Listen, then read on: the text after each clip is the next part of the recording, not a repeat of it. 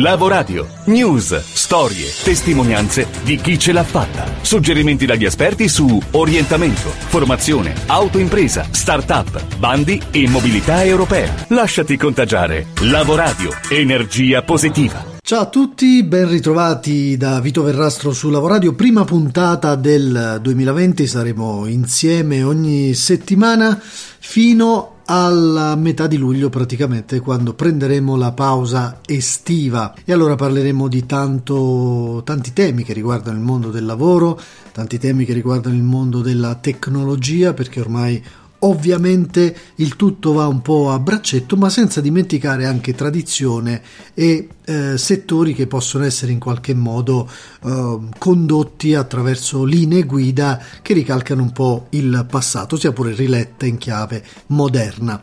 Eh, oggi parliamo di turismo, in particolare in questa puntata, perché fra poco meno di un mese, il 12 e il 13 febbraio alla stazione Leopolda di Firenze va in scena la dodicesima edizione del BTO, il By Tourism Online.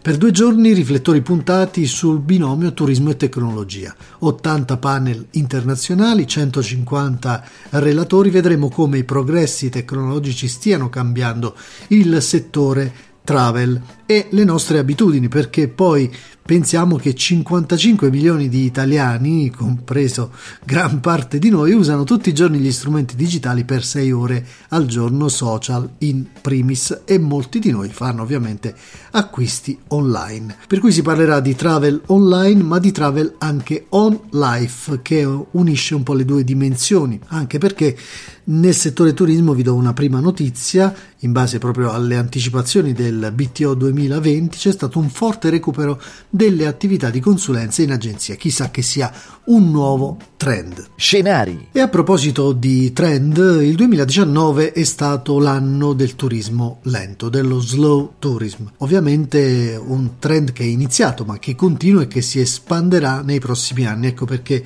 bisognerà drizzare le antenne su tutto ciò che arriverà da questo uh, comparto specifico. Per um, dare un'informativa un po' su quello che sta, si sta verificando all'interno del turismo lento, abbiamo uh, chiesto consulenza ad Alessandro Cugini, che è il responsabile del settore turismo religioso nella scuola di alta formazione in arte e teologia della Facoltà Teologica di Napoli e eh, anche CEO della rete di imprese turistica Trek e autore di un corso molto interessante, un corso MOOC gratuito e aperto a tutti che si chiama Turismo Lento, Borghi, Parchi, Cammini d'Italia e che è fruibile sulla piattaforma federica.eu dell'Università Federico II di Napoli, un corso che sta riscuotendo un grande successo con migliaia di iscritti a poco più di un mese dal lancio, per cui vi consigliamo anche di seguirlo perché è estremamente interessante. Allora, vediamo Alessandro Cugini che cosa ci racconta in ambito di turismo lento. Quando parliamo di turismo ormai non possiamo parlare così come era il turismo vent'anni fa. Tutti capiscono che esistono ancora le crociere, ma magari andarsi a vedere un'isola greca da soli forse è più valido nella mentalità specie dei giovani. Insomma, per farla breve, il turismo di Malta sta scendendo su quella che è una scelta individuale del proprio modo di utilizzare il tempo libero. Perciò questo è uno scenario diverso ma dà delle opportunità diverse, delle opportunità di lavoro diverso, oltre che di fruizione del turismo stesso. Pensate che cosa è stata la, l'incremento folle dei compound turistici in tutto il Mediterraneo in questi ultimi 30 anni e pensate come questo possa diventare e stia diventando invece un cambiamento verso parchi, cammini, borghi, parchi culturali, parchi culturali ecclesiastici. Insomma, le opportunità di lavoro sono legate al tipo di turismo. Il turismo ormai sorpassato che gradatamente diventa meno opportunità anche di lavoro, lascia campo a nuove figure professionali che prima non esistevano. Pensate, riparare le biciclette sui grandi percorsi della via Francigena o altri eh, cammini che ormai intessono tutta quanta la penisola, ma altre come il fatto di avere la possibilità di aprire un convento, di ristrutturarlo e farlo diventare accoglienza pellegrina, queste sono nuove opportunità di lavoro.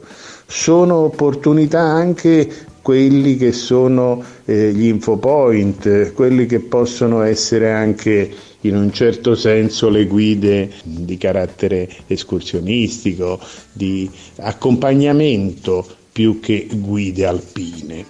Insomma, è un'opportunità di uno scenario diverso che abbiamo cercato di descrivere in un corso, un corso online, un corso MOOC, un corso che è non solo gratuito, ma soprattutto è rivolta a far comprendere come incomincia ad essere diversa la fruizione del tempo libero, come il tempo libero e il turismo lento vadano a braccetto verso nuove opportunità.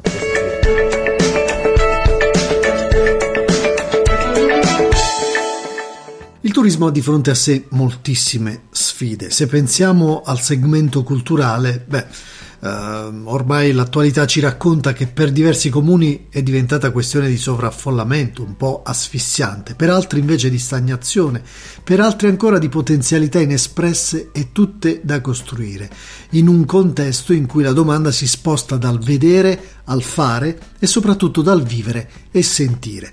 A questa esigenza, quella di far conoscere un po' le mete eh, meno note, e, e di eh, spalmare un po' la visibilità e i flussi turistici attraverso una rete di, di qualità qualificata da un bollino che è il marchio UNESCO, ci pensa la rete Mirabilia, una rete costituita da 16 camere di commercio in tutta Italia che hanno la caratteristica di avere appunto sui propri territori almeno un sito UNESCO e che si è eh, messa insieme in un network ormai da diversi anni per promuovere, per fare rete e per attuare quelle che sono le nuove potenzialità su questi circuiti. Ecco cosa ha dichiarato all'agenzia Vista Vito Signati, referente coordinatore della rete Mirabilia in occasione della Convention 2019 che si è tenuta a Matera. Stiamo implementando il network che oggi comprende 16 territori, ma già da gennaio saranno 17 e auspichiamo che entro la fine dell'anno possano diventare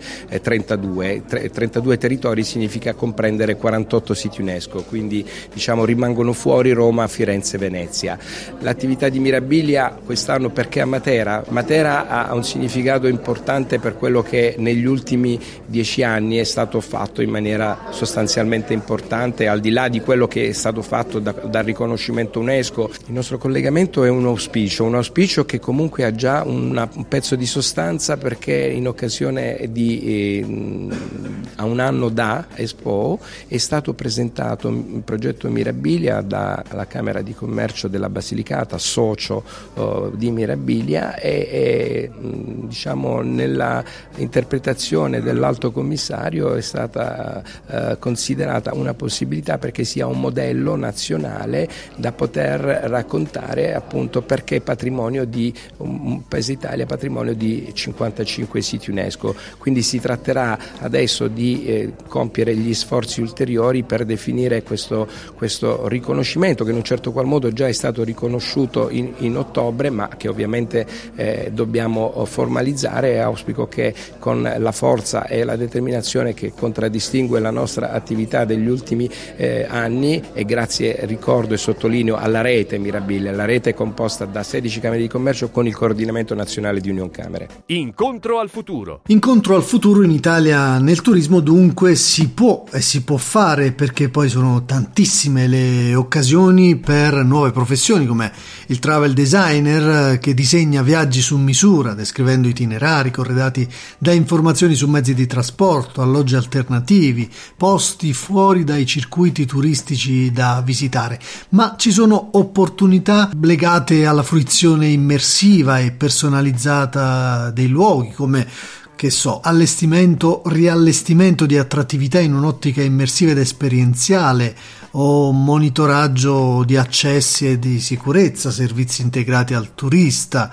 eh, il destination management che si sta eh, espandendo sempre di più, la catalogazione e la fruizione di tutti i beni culturali, il controllo e la gestione dei flussi ai fini della mobilità e della sicurezza. Guardate quante professioni ci sono incrociate sia alle nuove tecnologie sia ai diversi segmenti turistici. Chi ha fatto del turismo e della valorizzazione una professione una start-up molto importante in Italia che si chiama Viaggiart, che è la prima app per dispositivi mobili che suggerisce agli utenti luoghi della cultura da visitare, come raggiungerli e servizi collegati tra cui dove dormire, dove mangiare, cosa fare, dove comprare prodotti locali. Ne abbiamo incrociato uno dei soci, Fabio Tarantino, al premio Best Practice dell'innovazione di Salerno 2019. Noi siamo partiti da, diciamo, da, dal nulla, piano piano con i miei due soci Giuseppe Naccarato e Stefano Vena. Nel 2014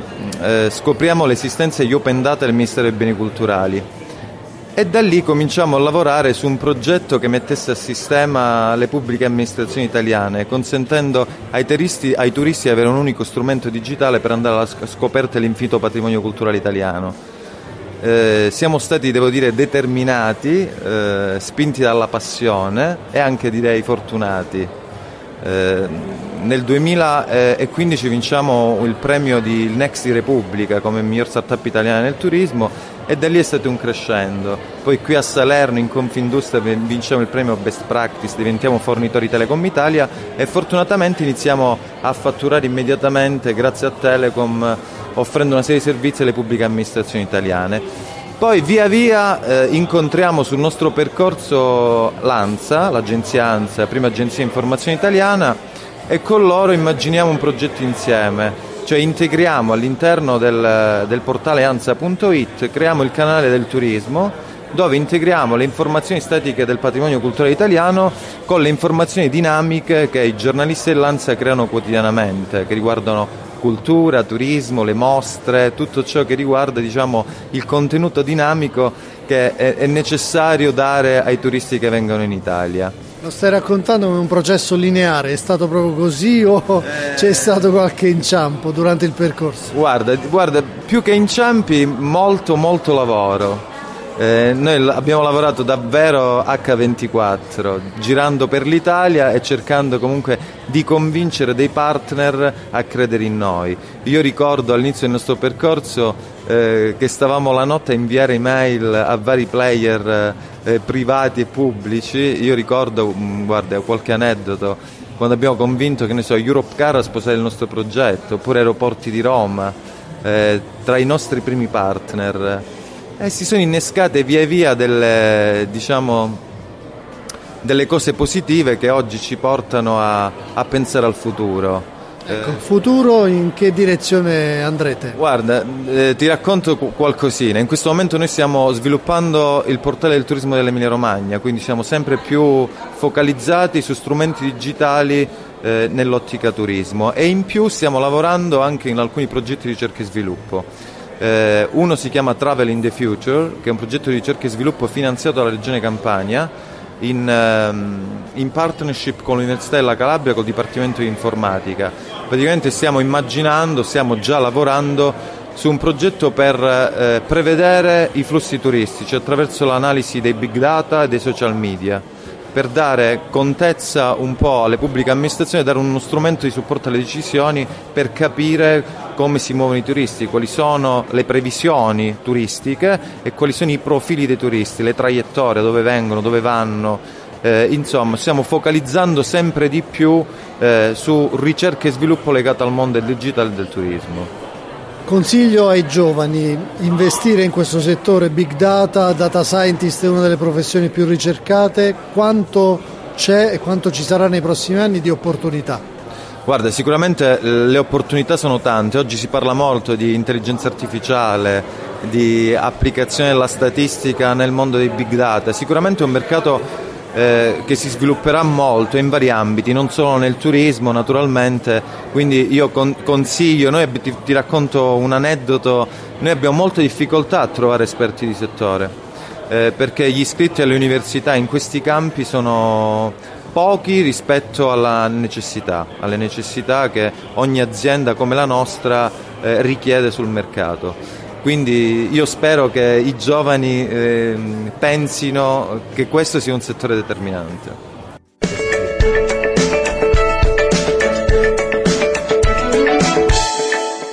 Bene, è solo uno spaccato piccolino ovviamente di un comparto molto grande come quello del turismo, anzi dei turismi su cui torneremo uh, sicuramente nel corso del 2020, per cui se avete storie particolari da segnalare fatecelo uh, scrivendo a info-lavoradio.com lavoradio.com è il nostro sito, la nostra pagina Facebook il nostro account Twitter sono sempre molto aggiornati rispetto alle notizie sul lavoro e innovazione. Potete riascoltare questo podcast sulle principali piattaforme italiane, ma anche attraverso le radio del nostro circuito FM.